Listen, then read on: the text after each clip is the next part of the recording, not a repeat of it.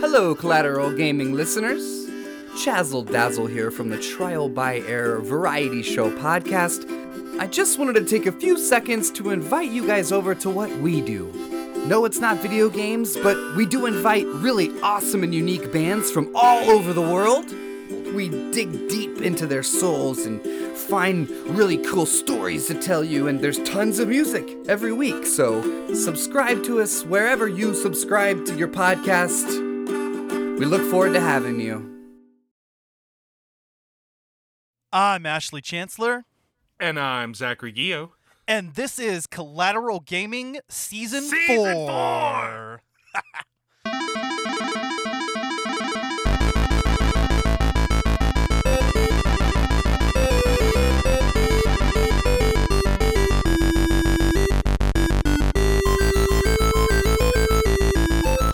Welcome back to Collateral Gaming, everybody, the only video game podcast that matters, where we discuss good games, bad games, and everything in between in the world of gaming. I am back today with Ashley Chancellor to discuss Metroid Dread even further. This is part two of our two-part series on Metroid Dread.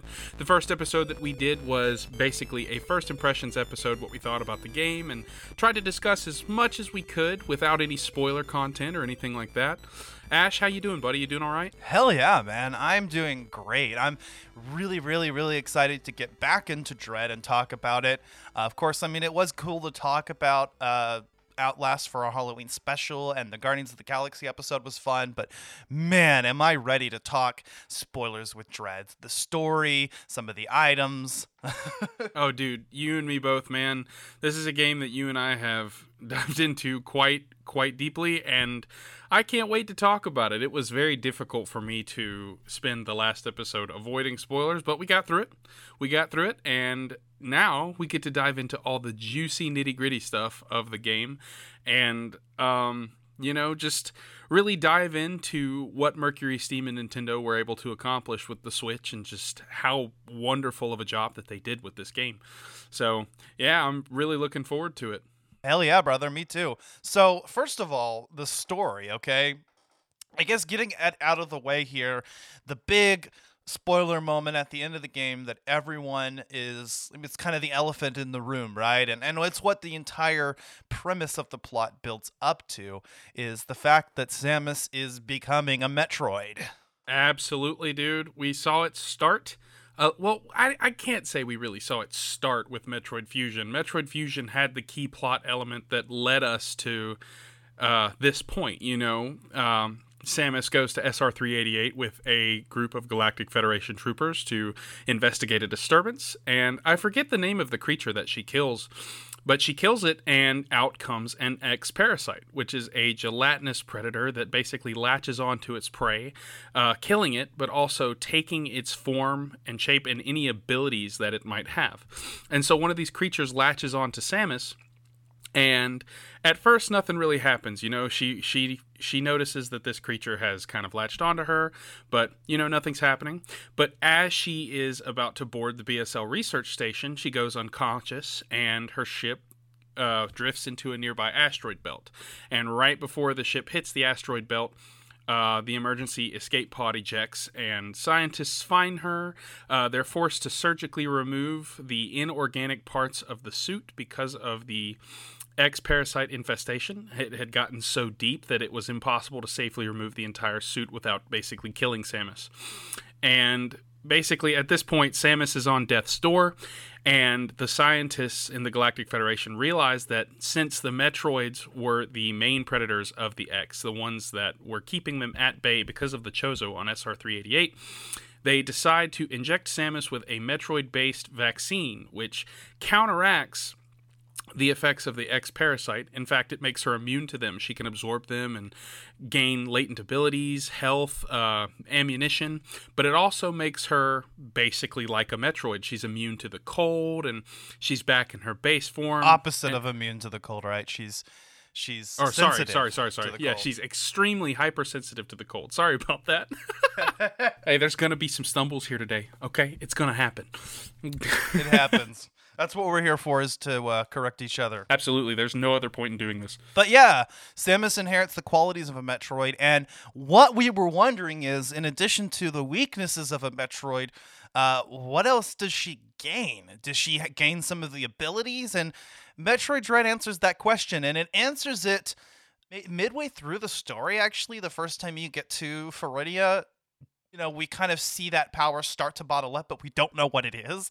And then towards the very end of the game, we finally see it at play, and Met- and Samus is able to absorb energy from other creatures, including oh, yeah. the last Emmy. Oh, dude. You know, if I'm being honest, that part in the game was mildly disappointing. You know, I kind of wanted to have a proper battle with an Emmy, and you get the Power Bomb so late in the game that they almost seem redundant. You know, it seems like there's not really a use for them. In fact, I collected like five or six of the Power Bomb expansions before even getting the Power Bombs. I knew what they were, but it was like, unknown item, you cannot use this yet. But I was like, dude, this is a Power Bomb expansion. Obviously, come on. That's one sequence break you you you can't actually exploit. And they did that on purpose. The Power Bomb is actually the last item that you get in the game, so. Absolutely. And you get it in, like, one of the coolest ways ever. I mean, it was really cool. Like, over the course of the game, you start to see Samus change. And we, we've learned from uh, Adam, or, you know, quote, Ravenbeak, at the end of the game, that basically Samus was infused with both Mawkin and Thoha Chozo D N A. And the Mawkin side of the D N A that she was injected with uh, basically amplifies her, or basically demonstrates her physical prowess. But also the Mawkins are, you know, known to be enemies of the Metroids, because the Thoha tribe was the only ones really capable of controlling the Metroids. And I'm guessing the Thoha and the Mawkin tribes were against each other, which we learn from, you know, Quiet Robe's monologue about how Ravenbeak and his lust for power led him to basically murder every single member of the Thoha tribe, except for Quiet Robe, so that he could continue to control the Metroids, and Ravenbeak wanted to exploit this. And it's actually phenomenal the way they lay it out. The storytelling in this game is really immaculate. That is probably one of the few moments in the game that actually has any sort of dialogue in it, and and, and that we actually kind of, uh, we see a proper story unfold, because a lot of Metroid Dread is show, don't tell. Uh, a lot of it is just kind of exploring the planet. Uh, in fact, for a lot of the game, there really isn't much story so much as there is atmosphere, but it's all building towards something. And so you, you get this this climax part of the game where you actually finally attain a goal that's different than, you know, r- leave this planet, get to the surface. Now you learn, okay, I might actually have some other shit to do. And we get that glorious moment where Samus speaks in the Chozo language. Absolutely. Uh, the one time she does speak in this game, and it is, it, I, I I loved it. I thought that was so fucking cool. Well, I mean, it is the only time she technically speaks in the game, but let's be honest, the voice actor for Samus has some pipes on her, because that scream at the end when she's absorbing Ravenbeak and undergoing her final metamorphosis into what is the Metroid suit, which is, by the way, one of the coolest outfits in the entire Metroid series. She looks like Doom Samus, honestly, and it, it, it makes me laugh every time I think about it, but it's so badass. It's really cool. And hearing Samus speak in that Chozo language blew my mind, because not only did that confirm that Samus is bilingual, but it also, you know, with that one line, obviously, Samus in this game is still the silent badass. Like, when you go up against Kraid, Kraid is locked up in chains, and he is literally fighting and trying to break out so that he can kill Samus, and he literally lunges back and screams at her in her face, and she doesn't even budge. All she does is look up at him, charge up her power beam, and shoot him in the mouth. She is a fucking badass. There's a lot of moments in this game where she's just, uh, where when she finishes off each boss, and, and this happens with a lot of them, you know, uh, she's she's kind of just standing there, arm cannon down, charging up a shot, and then fires point blank, you know, and it, it's just such a silent badass moment. I love it. And the Kraid fight, I think, is is one of the best moments there. Uh, there's also something else very unique about the Kraid fight. that I didn't catch on my first playthrough, and I don't think very many people did. Ooh, lay it on me, because I'm, I'm curious to see what you've got to say here. Okay, so it is the, the sequence break that you can use to instantly defeat Kraid. Now... Oh, yeah. Okay, okay. The amount of backtracking that you have to do to achieve the Morph Ball bombs, or to obtain the Morph Ball bombs before you fight Kraid, kind of makes this invalid uh, as a speedrun technique, because... Uh, You know, it, it would be faster just to fight Kraid than to do all that backtracking. But it is a really, really cool secret cutscene that you can find, and, and another way that you can defeat Kraid. And it's actually, it's actually a lot of fun. So right before you get Kraid, if you, if you, you know, uh, backtrack and you platform well enough, it, it requires some tricky platforming. Yes, it does. Uh, you can actually obtain the Grapple Beam and then the Morph Ball bombs. Uh, in fact, there's a way to even do it without the Grapple Beam too. But either way, uh, this is an intended sequence break, by the way, because there's a reason why. All right, if you ever return back to the Kraid boss room later, you might have noticed that there's a Morph Ball launcher that just launches you into the lava. So obviously, yep. Anybody that found that, it got them thinking, is there a way to access this during the Kraid fight? And sure enough, if you get the Morph Ball bombs and you and you un- and you unlock the launcher, which is kind of hidden in the wall, uh, it'll launch you straight into his belly button, and you can kill him in one hit. Absolutely, it's really cool. I actually haven't done it myself. I don't really want to do that because I, I'm trying to get through the game in less than four hours. I still haven't been able to do it. My fastest time, I think I sent it to you, Ash, it was like four minutes and six, or four hours and six minutes. And I want to try to do that.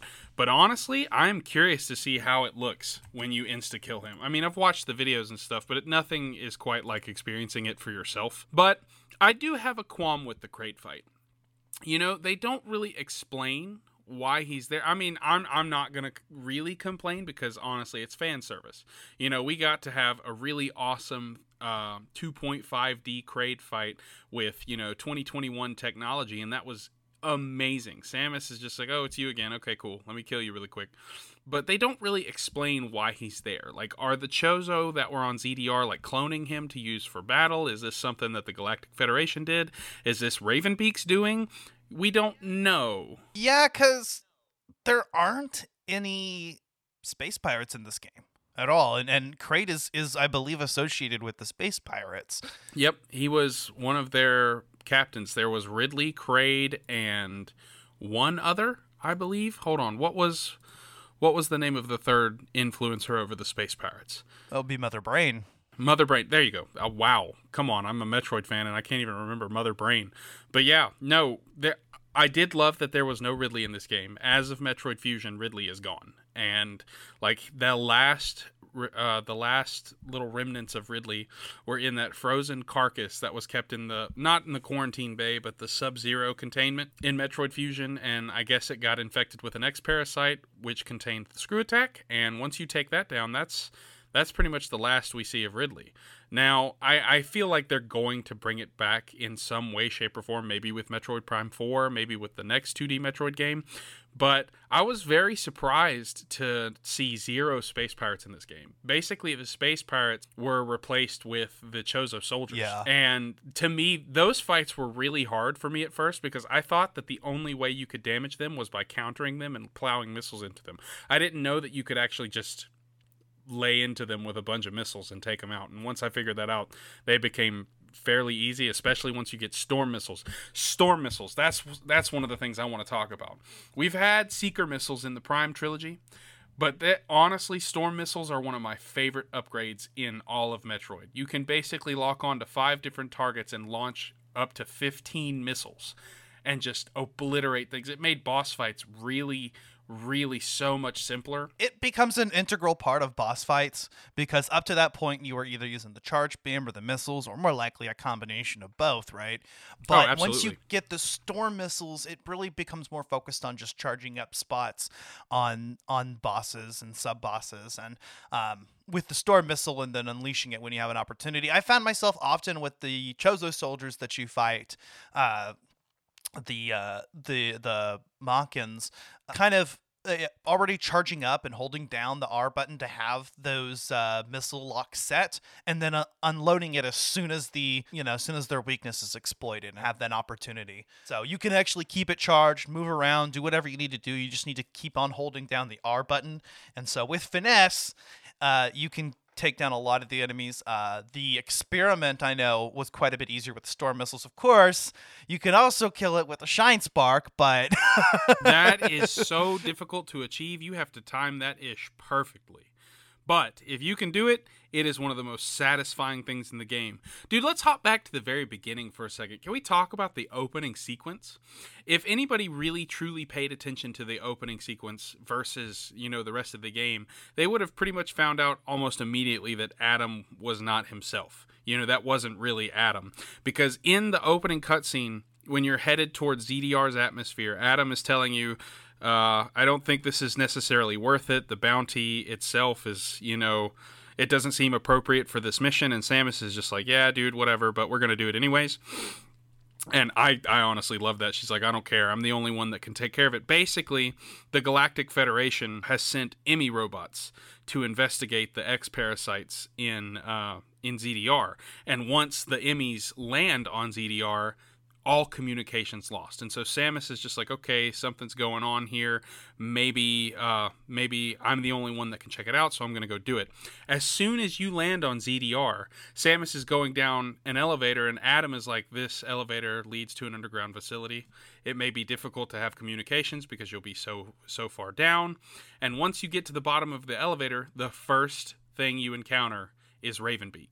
And Ravenbeak is so powerful, and Samus really doesn't stand a chance against him at all. The only thing that Samus can really do is, you know, fire a super missile at his face, which only cracks his mask. And at that point... pisses him off. That's it. At that point, that just makes him upset. And so he flash shifts over to Samus and grabs her by the throat and says... I, they don't give you subtitles, but he says something to her in the Chozo language, which is basically like... I guess you're mine now, or it's over, you can rest, or something like that. But during that exchange, that's the first time Samus's Metroid D N A really kicks in. When he is choking her or holding her in the chokehold, that is when Samus's, you know, metamorphosis starts. You see her eyes open up wide, and that right there is why Ravenbeak let her live, because he's like, oh. And her eyes are not widening because she's thinking, choke me harder, daddy. Okay. No, no, that is definitely not why her eyes are widening. And I'm very thankful for that. But hey, you know. Hey, come on, you know Samus is into choking. I mean, I I don't know. I feel like she is. I I don't know, man. I you don't really choke out or strangle anybody, but I digress, you know. That would be a very, very weird plot line to go into, but hey, you know. Power to her. There's dojins for that. Yes, yes, my friend, there are indeed. But no, the story is really awesome because it brings back that element of isolation. You're basically on your own with no one to help you. Adam, when you interact with him in the navig, I guess they're navigation rooms slash save rooms, um, he doesn't really tell you where to go. He just kind of tells you what's going on and where you can go to try to make it better. But you're really, there's zero hand-holding in this game. I think it's funny because uh, Sakamoto and, you know, Nintendo was like, this is a great title for new Metroid players. I'm like, haha, that's funny. Because this game is hard. It's really hard. It is hard. It is a good entry point, though, I will say. I mean, you get a good enough context of the situation to understand the story, and uh, there are quite a few abilities uh, that are going to be very useful for new Metroid players, but I, I wouldn't say that this is a good game for a casual gamer. Nope. Uh, but a hardcore gamer that is look that just hasn't touched the Metroid series yet, though, I think this is this is a fantastic way to start the series. Oh, absolutely. I couldn't agree more. Like, and also, the controls are so fluid and so well done, it makes the game itself more enjoyable. Simply because, I mean, come on. Yeah. I had something that I was going to say, but like that train in my mind just derailed. And so I, I let it go. It derailed. It definitely did. Yeah, I uh, I I enjoyed the, like we said before in the previous episode, this game runs so smooth, Samus runs moves so quickly. Uh, the addition of certain abilities such as the Cross Bomb and the Speed Spin Booster will, will help that somewhat. And then, of course, you know, uh, mainstays like the Space Jump later on, which kind of make items like the Grapple Beam and the spin, Speed Booster completely obsolete. But uh, that is kind of a very Metroid thing, is obsoleting powers with newer powers. I'm cool with that. Well, you get the Space Jump in this game before the Gravity Suit, don't you? Yeah, you do. And one of the unique thing, ways that they that they implement that ability and, and others is that Samus can only maintain her current altitude underwater before she gets the Gravity Suit. So, yeah, you can use the Space Jump to continue to push yourself forward, unlike other two D Metroid games. But only to the uh, only to gain uh, any kind of vertical distance, or sorry, horizontal distance, not any vertical distance. Yeah, well, I mean, to be honest, until you have the Gravity Suit, they they do a really good job of making Samus's movement underwater very hindered, and so it's kind of difficult without the Grapple Beam to maneuver underwater until you have the Gravity Suit. So even with Space Jump, you can't really gain the necessary height that you need to in order to, you know, get to certain places. And I can kind of complain a little bit about, like, the the timing and getting the suits. I feel like you get the Gravity Suit a little bit too late, but at the same time, it adds to the fluidity of the game because there are certain areas that you just don't need to access just yet. And it's it's very common in a Metroid game for the Gravity Suit to come so late. I know a lot of games love to throw you into underwater sections before you get the Gravity Suit so that you can see how sluggish Samus moves in there. And while, you know, you do have to move that way in order to progress, later on, when you contrast that with how fast she moves in the Gravity Suit, it, it makes her stoppable. So I like that, but like you said, yeah, it, it, the game does wait quite a bit to give you that Gravity Suit. But at that point in the game, you might spend you're going to spend a lot more time doing your your um, last minute item cleanup. So it actually does work, uh, and that uh, gives you a lot. Allows you to go back and, and solve a lot more puzzles. That and the Cross Bomb too, which I think is actually a completely optional item. You can actually skip it, but uh, some of the puzzles actually do require you using the Cross Bomb to propel Samus across crumble blocks. Yeah, I, I really like that actually. And the Shine Spark puzzles in this game are fantastic. They do a really good job of utilizing the Speed Booster and making the player think about, you know, where oh, they need to, where yeah. they need to go. There are some zero mission level Shine Spark puzzles in this game that are that are as difficult. And if I hadn't been so trained by zero mission, I don't know that I would have been able to complete them. But thankfully, the Speed Booster uh, kicks in, or the Shine Spark feature of the Speed Booster kicks in so much faster with uh, in this game. Yeah. Oh, dude, it's practically instantaneous. Like once you activate it, you're moving for less than two seconds before it kicks in. It's really nice. Um, and I get why some people can complain about that, but honestly, I love it. I think that it's really nice to not have to wait to charge it. I mean, come on, in Other M, it was ridiculous, dude. It's interesting, too. The game actually does require this, the, the Shine Spark to progress. Uh, I think the only other game that ever required the Shine Spark where it wasn't an optional feature was was uh, Other M. Correct me if I'm wrong, but I don't think Fusion had any sections that needed it, just that it was something you could do um, in order to progress the story. This game does use a li- like the basic, some of the basic Shine Spark abilities to progress, but uh, some of the more complicated stuff is only going to be, you know, is going to be involved in, in achieving one hundred percent. Yeah. I will say the most difficult puzzle in this game, I think, is the Shine Spark puzzle in Feridia at the very beginning. Um, in fact, there are two ways to go about it, and I didn't realize. Uh, one of the routes definitely feels like that's the more intended route to go.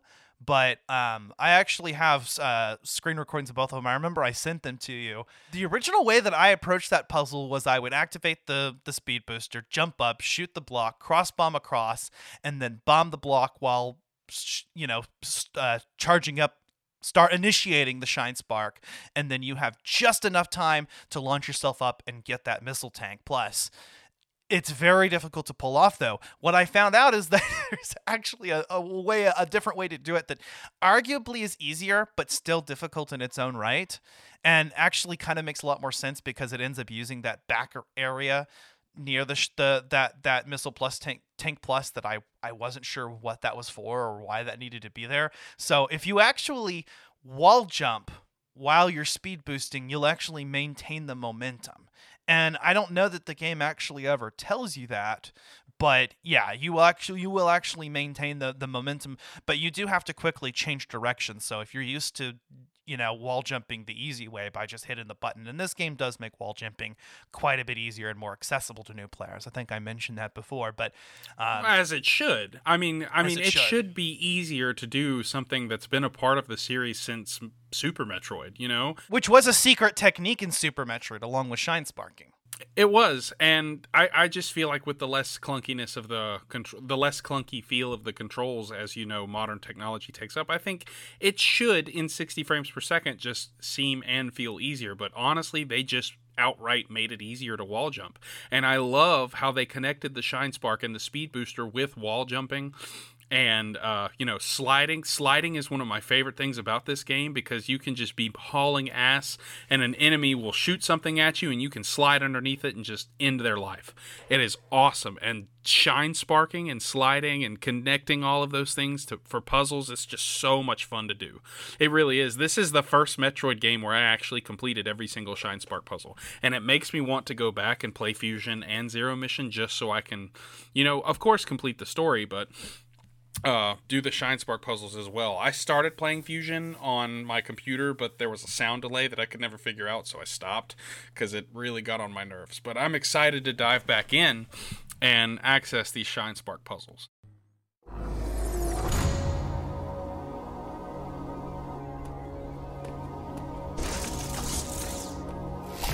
Uploading data. It appears your Metroid D N A has caused you to become a Metroid. Ordinarily, this would have happened immediately after the D N A transplant. Your Thoha genes must have slowed down the process. They were the only tribe capable of controlling the Metroids. Though you possess their D N A, you are not a Thoha. Your physical prowess suggests that you must also possess Mawkin D N A. Metroids are programmed to identify Mawkin as enemies. This suggests one thing to me. It is very probable that your metamorphosis occurred as a result of Ravenbeak's attack. His presence awakened the Metroid's killer instinct. Since then, your metamorphosis has accelerated. It can no longer be controlled. You are now a Metroid, Samus Aran. Your very existence poses a grave threat to the galaxy. However, there is no need to fear.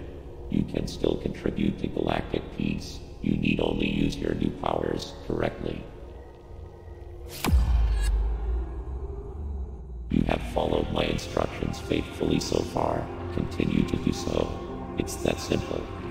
I consider your performance here on Z D R highly satisfactory, as I hoped. It has even awakened your Metroid powers. I was right to let you live during our first encounter. That one glimpse you showed told me everything. Submit and offer up your power. My plan is the only way to bring order to the galaxy. Fulfill your destiny, Samus. This is an order.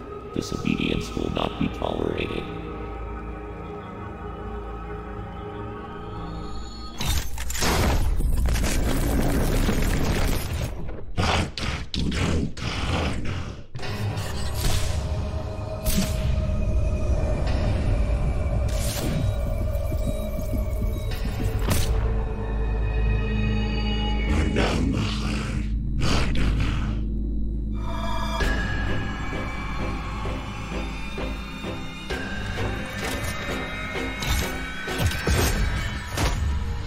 Yeah, but go- going back to that one Shine Spark puzzle, what you do is you end up, you wall jump off of it, and then you'll be able to slide, and it actually breaks the booster blocks because you're still speed boosting. Then you actually activate the Shine Spark once you get to the other side, then move your way back up, and you have plenty of time to bomb and, and launch yourself up using using the Shine Spark. So that puzzle was actually, I think, easier doing it the, the intended route. But there are multiple ways to do it, and I appreciate that this game offers so many alternative uh, solutions for some of the puzzles. Absolutely. I think that's one of the better things that they chose to do because, yes, of course, it's really cool if there's only one specific way to do it, but give it a little bit of variety. It adds to the replayability of the game. And given that I uh, one hundred percented this game twice in less than a week, you know, the replayability factor really, you know, it really touched. It was really touching to me because it's, it's good to have a Metroid game that you can play multiple times when it comes out, you know? I was very thankful for that. Yeah, and we mentioned the sequence breaking earlier. There definitely are some intended sequence breaks in this game. There are some uh, uh, bug exploits as well, I believe. I'm not a, as big of a fan of those. I like the ones that the developers definitely left in there on purpose. What were some of the other ones that you came across? Like you could get the Gravity Suit early or the Power Bomb early? Yeah, once you get... No, you can't get the Power Bomb early. That'd be dope. But um, once you are able to get the... Um, ice missiles, you can actually go into Berinia, where well, I mean Berinia is where you get the Gravity Suit, but th- there's a I think it's where the green teleporter is. You can actually shoot the floor underneath the green teleporter, and it opens up this little cavern where all of these little creatures that won't die unless you hit them. The little I they look like they look like cocoons almost that you can only destroy with ice missiles, and once you get down there, you're able to have early access to the lower part of Berinia where you can use the grapple beam to pull down that giant thing that crashes into the bottom. And then you can uh, climb up and I believe, yeah, you climb up and you can kind of wriggle your way with solid movement up to the room where you get the Gravity Suit, and you have the Gravity Suit early. But that if you get the Gravity Suit early, that means uh, Z D R starts to freeze over earlier and you can't get Space Jump until after uh, you actually get Screw Attack before Space Jump if you do this sequence break. And you have to fight the experiment with just the Spin Jump. And it's tough. It's really tough. But that is how you get the Gravity Suit early. And honestly, I like that sequence break because it makes the game a little bit more challenging. Uh, so, yeah, you should definitely try that on your next playthrough. It's pretty dope. That is actually pretty dope, yeah. I, I like that there are different different solutions presented and different ways to go about the game. And, again, that really increases the replayability. Uh, playing the game again in hard mode as well. I remember, actually, I started two playthroughs simultaneously. I started a hard mode playthrough, of course, after my my first playthrough, and you know, was going to go ahead and one hundred percent the game in hard mode. Not too worried about time at that point. And then I started a second uh second playthrough, I guess the third playthrough that I was running, you know, concurrently, where I was going through normal mode but attempting to play through the game as quickly as possible, getting only the uh optional upgrades that are like right in front of me and, and I don't have to go out of my way to get. So, uh, and that way I could try to at least beat the game under four hours or get, or eight hours or, you know, in order to get the alternate pieces of art at the end. By the way, that is the reward. Uh, unfortunately there is no Zero Suit Samus cutscene at the end of this. It's okay. I guess there doesn't need to be, but uh, we do get some pretty cool artwork. Uh, in fact, uh, there, the ending artwork for the game are all uh, looks at the uh, previous Metroid games in the canon. Yes, they are. And it's it's really dope how they do it, too, because, I mean, y- you get some... I mean, if you beat uh, if you beat hard mode, I think, in under eight hours, you get a shot of Zero Suit Samus uh, with short hair, and that's really dope. I like that a lot. But, you know, they... I think in previous Metroid games, they did that just to kind of entertain the player. But I guess with everything going on in the world right now, they kind of wanted to, you know, desexualize Samus as much as possible, because with this whole cancel culture thing uh, going on right now, it's it's kind of a it's a big risk to put something like that in the game. Well, and it was always fan servicey, but I didn't oh, yeah. mind it personally because she's hot. But I can see why people would be kind of upset about that, about objectifying Samus and whatnot. But come on, she's a fucking badass. Like, like I, I think, I think she's the type of the type of person that would flaunt her sexuality. I mean, maybe, maybe, but I guess we'll leave it up to canon to decide. Nick Cannon.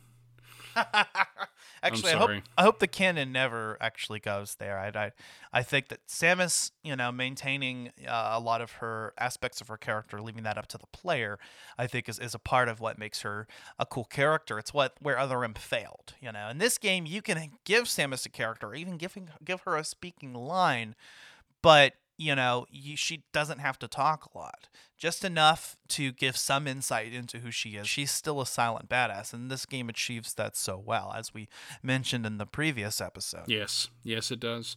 And, I mean, okay, so going back a little bit on the story, what did you think of Elon and that whole sequence? Like, that place being where uh, Ravenbeak had... Apparently, Ravenbeak managed to contain the X-Parasites all by himself after they had come back to Z D R and one of the Chozo soldiers was an X in disguise. What did you think about uh, him, like, quarantining all of the X in Elon by himself? And, you know, I liked the whole sequence with her, you know, walking out of Elon, and all of the X-Parasites are, like, roaming free, but they're also avoiding Samus because, uh, like the plague, because she's a Metroid, and I guess she doesn't see it yet, but they do. They most certainly do, and they're like, get away, get away, get away, get away, get away.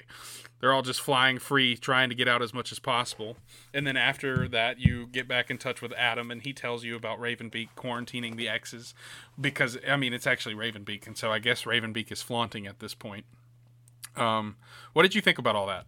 Well, I, I guess you could see that the X were coming in the game. After all, you know, at the very beginning of the game, the whole premise is that Samus is investigating Z D R to find the X, so you're kind of like, where are the X? And so they kind of come full force in, and it was such an awesome moment in the game to uh, reintroduce, you know, some of the concepts of fusion, and it really brings back a whole lot of nostalgia. From that point in the game until the rest of the game, all of the enemies have been replaced by X-Parasite clones. So they all die like they do in Fusion, and, you know, you you have to deal with collecting the X-Parasites so they don't turn into other enemies. And then you have to deal with uh, sometimes them automatically turning into other more powerful enemies, you know, and, and, and, and encountering many bosses as a res- or bosses as a result of that. In fact, even the final boss with...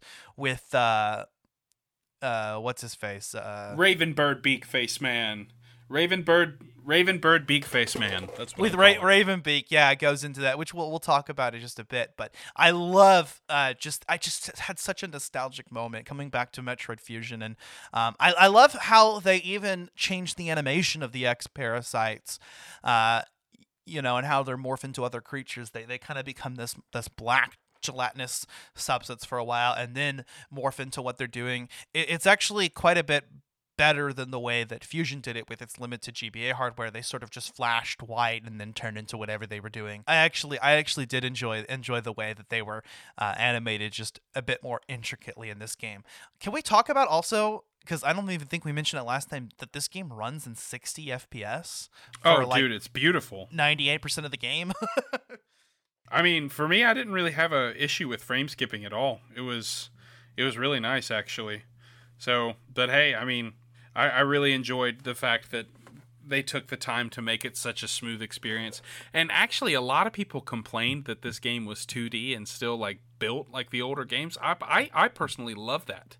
Honestly, it pays homage to the older titles and keeps the series fresh and smooth while keeping some of those similar elements that we've seen, you know? And sixty F P S, this is the first Metroid game to be in sixty frames per second, besides Metroid Prime, but that's on the GameCube, and honestly, it wasn't really a true sixty F P S on the GameCube. It's more expanded upon if you play it on P C, which, by the way, Ash, I beat Metroid Prime on P C, and it is by far the best way to play Metroid Prime. Hands down, bar none. Dude, hell yeah. I, I remember watching you play. Last time I watched you, you beat Thardis. So, yeah, no, I zoomed through it really quickly. Once I got back into it, you know, uh, by the time I had hit the sunken, uh, we're not talking about Metroid Prime, but it's Metroid, so shut up. But uh, once I had gotten back to, like, the sunken freighter, I was like, dude, yes, let's go, let's go. And I just played it until I beat it. Fuck yeah. I, I'm not surprised. That's such a fantastic game to play through. But yeah, I, I actually was, was super impressed with the visual quality on this game. I mean, it is just absolutely stunning. And, and that comes full force whenever you get to see the X-Parasites for the first time. And yeah, you better, you better get used to X-Parasites. I hope you liked Fusion, because the rest of this game is like it, but uh, in the best way possible. I think that, uh, you know, reintroducing that aspect and, and observing absorbing the X-Parasites was just was just so cool. And then it becomes a crucial part of, of the plot later, you know, after you defeat Ravenbeak, which is one of the best boss battles in the whole game. Uh, actually, before we get into the X-Parasite segment, do, do you want to talk about that final boss battle? Honestly, dude, it's the best final boss in the entire series, like bar none. It is fantastic. It is difficult. It's in three different phases. Ravenbeak is also a silent badass.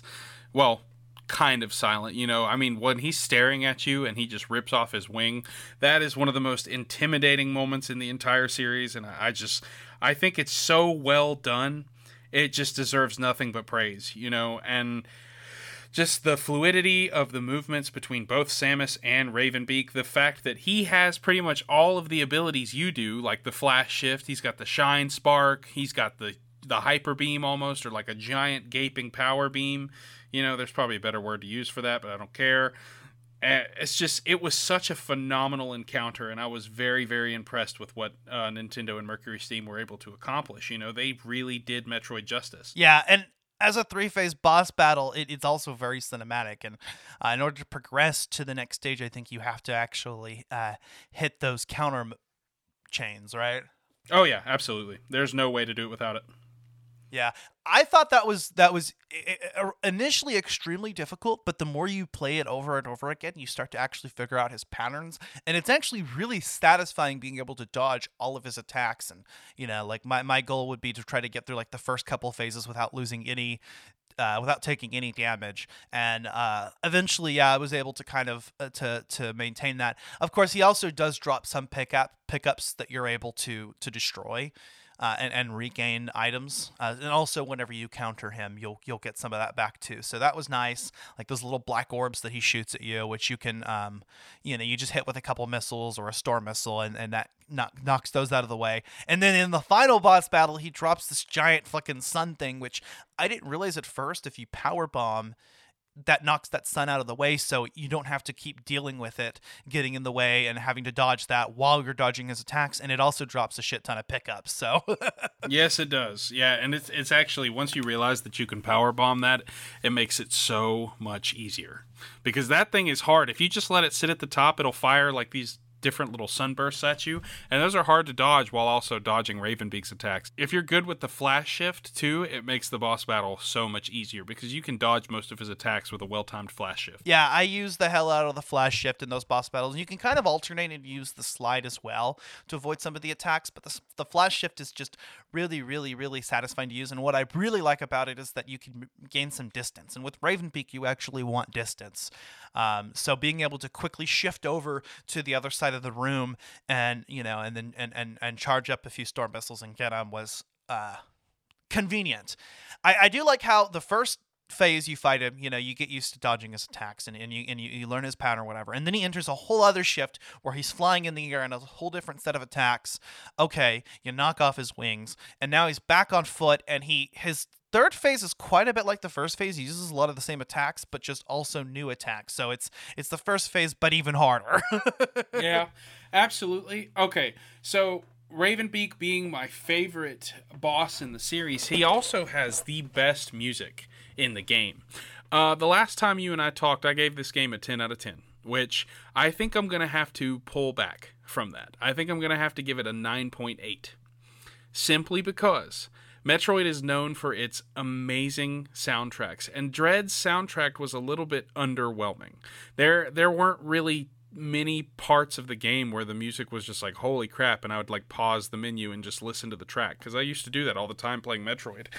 But, you know, I just wasn't that blown away with the music. It was cool, it was catchy, and you know, each area had its own individual track, each boss fight had its own individual track, but none of them really stuck out to me, and it yeah. kind of bummed me out. The best area soundtrack was Caterus or or Artar- Artaria. And this game tried to do something a little a little different, uh, definitely very ambitious, I would say, uh, and it's honestly kind of respectable on, on Nintendo's part to not really reuse any tracks for this game. They most it's mostly a completely original soundtrack with, of course, you know, the basic title screen theme and, and Samus themes present, uh, and then at one part you get that you hear that lower Brenstar theme, you know, the whoa whoa whoa whoa whoa when you're dealing with Chozo shit, and that was cool during that one cutscene. But yeah, I, I gotta agree with you. The soundtrack didn't stick out to me just as much. Maybe if they had had had actually reused some tracks and remixed them up,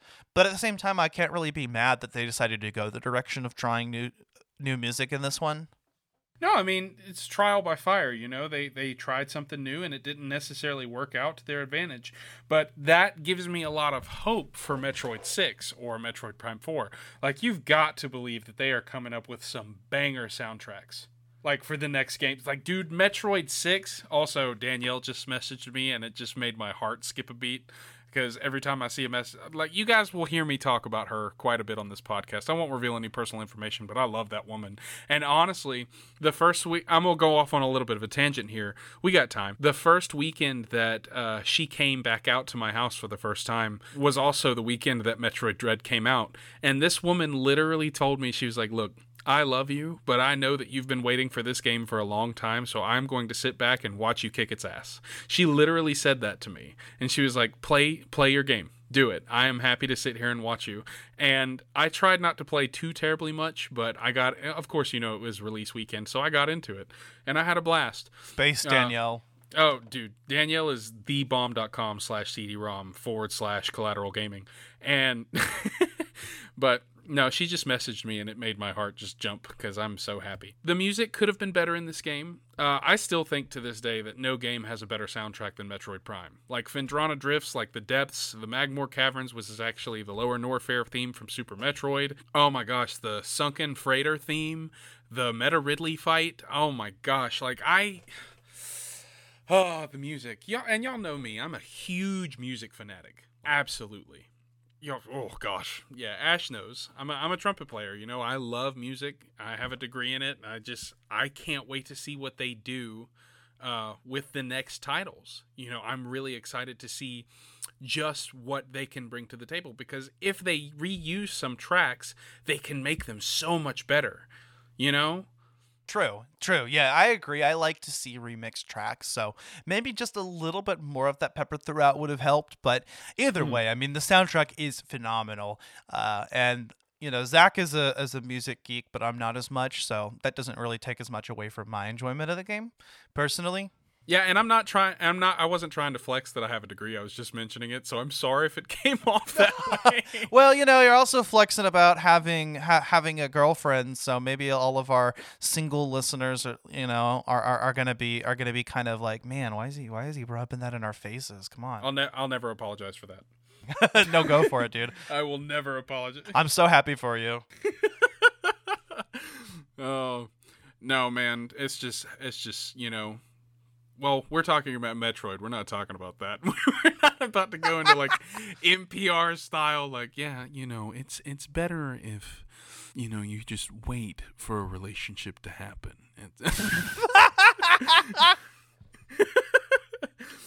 Oh man, gosh. Now I kind of want to play through Dread again. I've already played through the game like four times, and I want to play it again. It's just a phenomenal title. Guess what I'm playing right now? Dread. No, no, yes, I am. Of course, I am. Um, yeah, no, I'm playing Dread right now. I'm kind of, I'm actually doing, uh, I'm doing some last minute item pickup on my on my hard mode playthrough. So, lol, he said hard, hard mode, erect mode.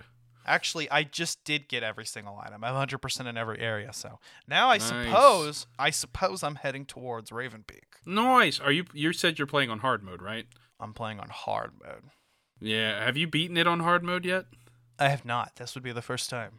Uh, Ravenbeak is tough on hard mode, dude. Just gonna go ahead and put that out there. The fight I is don't much doubt more. It. Dif- the fight is much more difficult.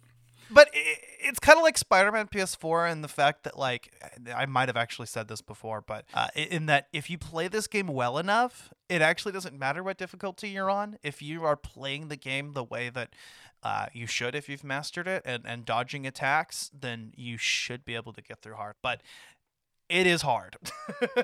I've died quite a few times. It's very challenging. I will not lie. It is. It's a tough experience, but it's fun. And it's worth it. You know, it makes... It makes the investment very, very worth it, you know, extremely worth it. There you go. That's how you speak English. Sorry. Speaking English with Zachary Guillou on Collateral you know, Gaming. You know what? Yeah, I struggle with the English language on occasion. As everyone does who learns to speak it. Maybe that's why Samus decided not to speak any English this time, just Chozo. Yeah, she's like, screw that crap, man. Chozo's easier. I was born, uh, well, she wasn't born with it, but it did, you know, become her native tongue. Did you know that, like, the premise of this game was basically built together from the uh, the uh, unlockable stills and Samus Returns? Those unlockable stills that you get throughout the game, I think by the more Metroids that you fight, uh, end up, they, they decided to kind of build this game around those. And, and uh, a lot of what you see depicted in those, which were at the time were very mysterious. I think they were called Chozo memories. Yeah. Yeah. Those uh, develop, you know, showed actual, actually showed Ravenbeak and, and uh, Quiet Robe and other Chozo and the events of this game. So I like that they, they developed that out of that. Now, the question is, were those stills put into Samus Returns based on the the plans for Metroid Dread that had been in, in development for, for over a decade? Or did they take those those stills and develop cutscenes out of them? Either way, it's admirable. Oh, it's beautiful. It's beautifully done the way they did it. Now, I want to ask you, this game pays homage to Metroid Fusion through her becoming a Metroid and uh, her becoming, or, you know, the X-Parasites coming back. But do you think this game is more of a sequel to Samus Returns, or do you think it's more of a sequel to Fusion itself? Because honestly, at the end of Metroid Fusion, Samus literally, through the help of Adam, defies the Galactic Federation and sends the the B S L research station into S R three eighty-eight, destroying both of them. Do you think that Samus uh, Samus's direct defiance of the Federation should have been addressed in this game, or do you think that that is a fine plot point for Metroid six? I think it was too obvious. Might have been a little bit on the nose if, if they decided to do it. I'm kind of glad that they're saving that for a future entry. Uh, and, and with the uh, storyline concluding uh, of the, the saga of Samus and the Metroids, I'd, I'd love to see where that goes. I mean, I think with Samus having completed her metamorphosis into a Metroid, the Federation might be after her for more reason than one now.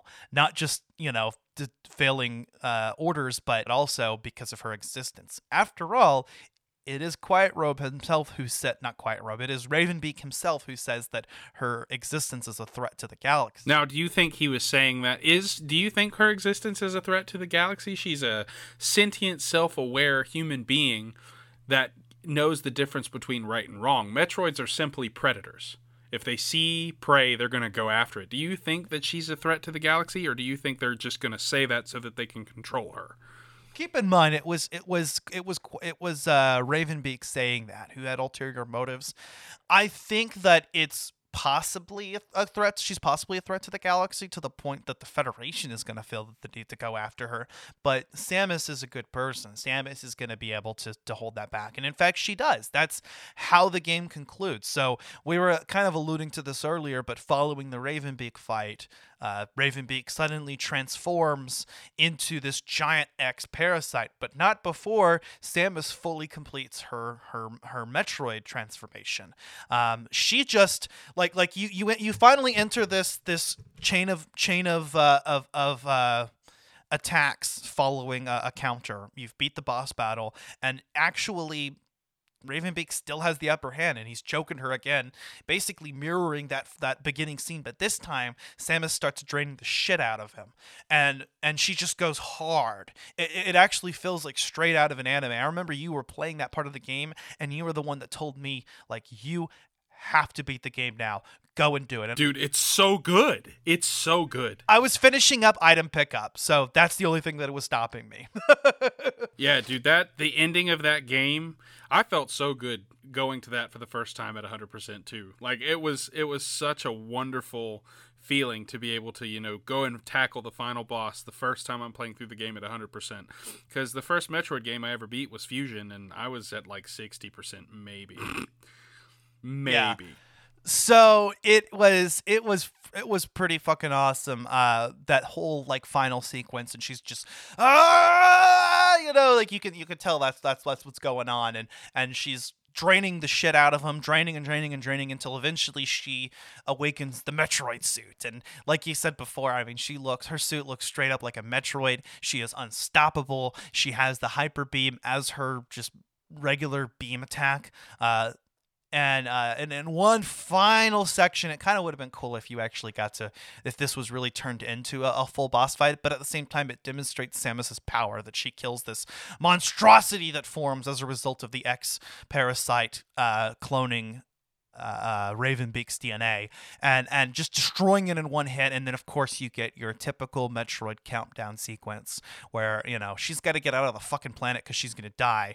And, and and whenever she gets into the sh- into the ship, I like how Adam is like, "Don't. You'll drain the ship of its energy." Like, she literally can't touch her ship controls without draining her ship. And conveniently, we finally see the uh, X-Parasite clone of. of uh, Quiet Robe return, who which had been alluded to previously in the game, and somehow now he's kind of retained his sapience and, and his intelligence, and he's able, or maybe that was the X-Parasites making a decision to help Samus since they were doomed to shit anyway. I don't know. But all of a sudden, uh, he appears there, and then the X-Parasite allows itself to be Uh, to be absorbed by Samus, uh, somewhat restoring her genetic condition. Kind of similar to what happened at the end of Fusion again.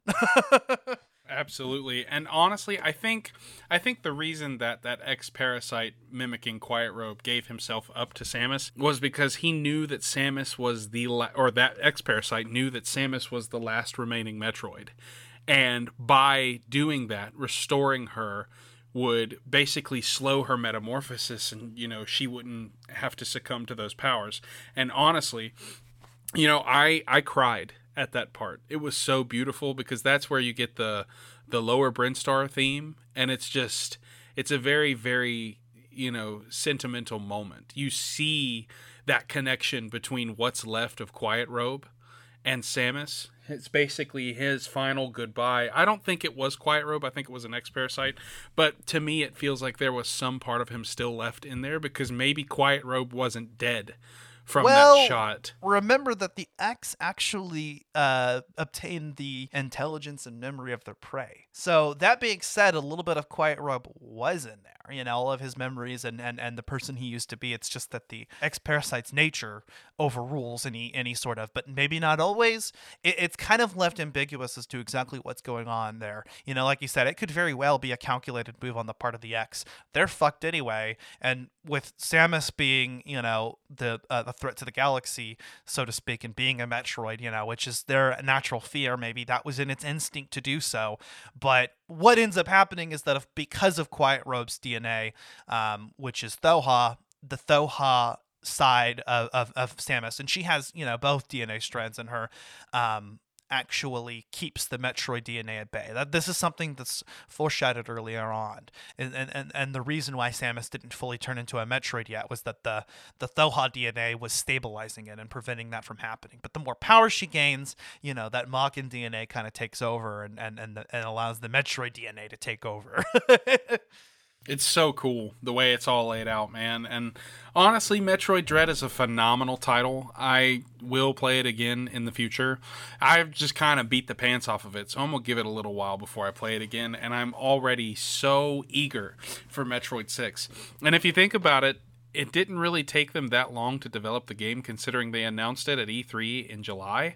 Or June. Was it June or July? Can't remember, but it was in the summer, and I remember them announcing it was coming out in October, and I was like, man, they they they they announced this like right before it came out. They were already pretty much mostly done developing this, I think, when they announced it. But uh, it must not have taken too long, because, I mean, obviously I think it runs off of the same engine as Samus Returns and possibly reuses some assets, but... I'm okay with that. Yeah, no, no, no, one hundred percent. I mean, this was actually kind of thrown out there as a as an in-between title, as like a hold hold you on until we have Metroid Prime four out, and it came out being one of the most memorable entries in the franchise, the best, hands down, the best two D title in the series. Uh, Absolutely. And, and depending on how you feel about the Metroid series, I mean, Metroid Prime sub-series, um, you know, for some people, this is arguably the best. I like Metroid Prime just a little bit more, but I appreciate that we give both sides of the Metroid, because we need both of them. And, and it's so weird that Nintendo ever decided to kind of go back on its roots. I think maybe Nintendo thought that, you know, there wasn't a place for two D games anymore, and Metroid naturally had to evolve. And I'm okay with there being a good three D Metroid game that's not the Prime series. I'm if they could manage to pull it off and not fuck it up like they did Other M. Oh, God. That would be cool. But just producing these two point five D titles is more than enough. I mean, absolutely. I couldn't agree with you more. And I mean, it's it it's Metroid, you know, I'm not going to complain, period. Even though Metroid Other M was terrible, it had some really cool aspects, like being able to use the Speed Booster and the Space Jump in a three D setting. It was really cool. You know, I enjoyed it. It's just the story sucked. The story is awful. Yeah, and the gameplay just wasn't up to, you know, the standard that we had set for ourselves with uh, other Metroid games. But I would struggle to say that it's just a plain bad game. It's just a bad Metroid game. It is. It's not. It's not a very good Metroid game at all. And they make Samus seem weak. And Metroid, uh, well, Samus Returns and Dread both did a good job of kind of, you know, revitalizing Samus's character as the silent badass. And it, yes, put, thank it God put, they did. It put Metroid on the map as like a tier one title. Honestly, I believe that. I think Metroid Prime four is going to receive critical acclaim. And I mean, Metroid Dread is going to receive critical acclaim if it hasn't already. And I think it's a contender for Game of the Year. Absolutely. It- honestly is. I mean, this this might be my my favorite game of the year now, because uh I think I said uh uh Ghost of Tsushima was the was the uh twenty twenty game of the year for me. For twenty twenty-one, Metroid Dread. I'm struggling. I'm struggling to think of anything that was better than Metroid Dread. I mean, this is my second favorite game series of all time. I mean, it kind of stands to reason that the the product, the the, the game release that came out this year would, would not be my favorite game of the year. So, oh, dude, I'm fully with you on that, honestly. But uh, there's not really much more that we can dive into. You know, all of the items are relatively the same, except for the cross bombs, flash shifts, storm missiles, and I mean, the gravity suit and the var- various suit both look incredible. This is arguably my favorite suit design in the in- suit design in the entire series. Noticing how Samus's suit is basically like growing back almost because it's a part of who she is, you know. And yes, it, I did like that. It's I, I really. Think- These are the best looking suits in the series. Absolutely, including the Metroid suit, you know? But, I mean, Metroid Dread is an absolutely phenomenal game. If you haven't played it, I highly recommend it. If you don't have a Switch, what are you doing with your life? Get one and get Metroid Dread. It's a phenomenal title. It's some of Nintendo's best work, especially with a series that, you know, hasn't really received the spotlight. What What is the term for a like a must-play title? Like, th- there's a term for a title that's like, this is a game that's worth buying the console. Oh, God, I don't know. I, I can't remember what the word is for that, but there there is a word for that. For and Metroid Dread is one hundred percent a game that fits that. Hold on, I kind of want to look it up since I mean we're about to wrap it up anyway, so let me look it up. What would I even type in? Game that's so good you have to buy the console. Yeah, I don't know. There, there, I've definitely seen a term for that. Uh, I don't know. I don't know. Let me look up specific terms. Uh, I don't know. We'll we'll figure I don't it out. Know. We'll we'll talk to you guys next time. But Ash, what are we talking about the next time on the podcast? All right. So coming up next on Collateral Gaming, we are doing our first bad game of the season. Uh, there are more to come, actually. We're going to finally talk Gross. Superman sixty-four or Superman The New Adventures. And and it is actually spelled The New Adventures, not The New Adventures. It's it's Adventures. Adventures, yeah. Assemble. Oh, my um, God. I am, I am excited, but also kind of dreading this episode a little bit because well, that game is awful. You know, sometimes to appreciate the good, you have to play the bad. Or at least that's what we're telling ourselves as we suffer through this. And yes, we are going to suffer through it. If we have to emulate it, we will. Thankfully, I don't. Uh, my friend Robert Ortegon from the Collateral Cinema Movie Podcast actually has a Nintendo sixty-four in this game. So I'll get to play firsthand what this was like. And that's going to be an experience for sure. But I'm looking forward to it. Uh, coming up in the month of December, we'll go ahead and announce it. Uh, we are combining our holiday special and anniversary special, which come up in the in the month of December, as a two-part episode on The Legend of Zelda Twilight Princess. Uh, that is our very own Megan's favorite Zelda game, so it was the natural choice to pick next after having, you know, brought her onto the podcast. And it's one of my favorites in the series. We got to talk about it at some point. Yeah, it's a phenomenal title. It's it's one of my favorite games that I played growing up. Um, I would literally get up early in the morning and play it, but I'll expand more upon that. Um, but yeah, dude, I'm really looking forward to the rest of what this season has to offer, and um, Metroid Dread is has been super fun to play and even more fun to talk about, you know, because when you've got friends that play these titles, it's really fun to dive in and shoot the shit about it. Dude, one hundred percent. I had a great time. I did. Talking I about this with you. one hundred percent of the game twice.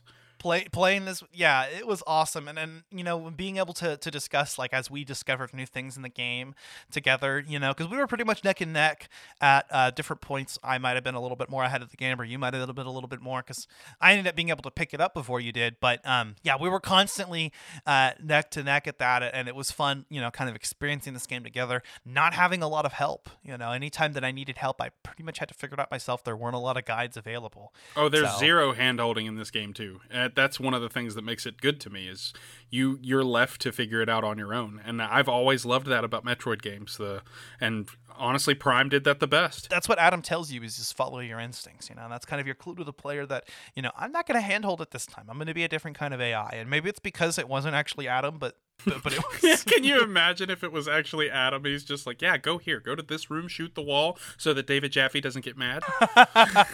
Screw that dude, honestly. On on collateral on collateral gaming podcast, screw you, David Jaffe.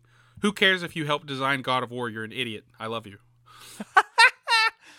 But yeah, guys, if you enjoyed this episode, please leave us uh, feedback on your favorite platform of choice, and uh, let us know uh, what you think. If you have any suggestions for the episode, give us that five-star review on Apple Podcasts and subscribe to our Patreon. We've got some exclusive movie, uh, not movie. We have some exclusive Let's Play video game commentaries and more to come. Dread is definitely going to be touched upon. That's oh, uh, hell yeah, bro.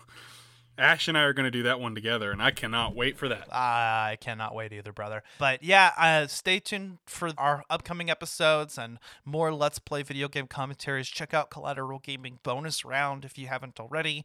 Uh, we should have another Bonus Round episode out uh, this month as well, so uh, stick around for that. Um, yeah, and uh, you can find us wherever you get your podcasts. We're on Apple, Spotify, Google, YouTube, wherever Podbean. You get your podcasts. Podbean is where we host our R S S feeds. So, um, yeah. And we may even decide to do some Apple Podcast exclusive episodes, because they just figured out how to upload directly to Apple Podcasts. So it would actually be kind of cool to do like an Apple Arcade episode or something, and, and do that as like an Apple exclusive. So our, our Apple listeners, if you if you uh, if you listen to this podcast through the through the podcast app, stick around. We we may actually do an exclusive episode at some point. But yeah, I think that's about all there is to say. Absolutely, man. Go play Metroid Dread if you haven't done it, uh, and then talk to your friends about it. You know, because it's it's a fun conversation. You guys can talk about the different ways you enjoyed the game. And thanks for hanging out with us today. You know, it was fun doing a two-part series on this. Hell yeah, man. Well, that being said, I'm Ashley Chancellor. And I'm Zachary Guillou. This has been Collateral Gaming, and we are out. Audi five thousand! Bye!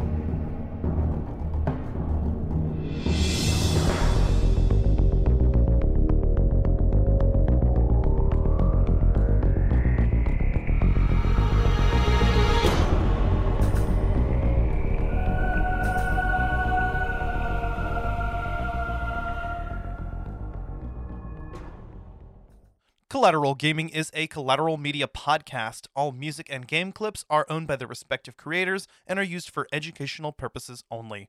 Please don't sue us. We're poor.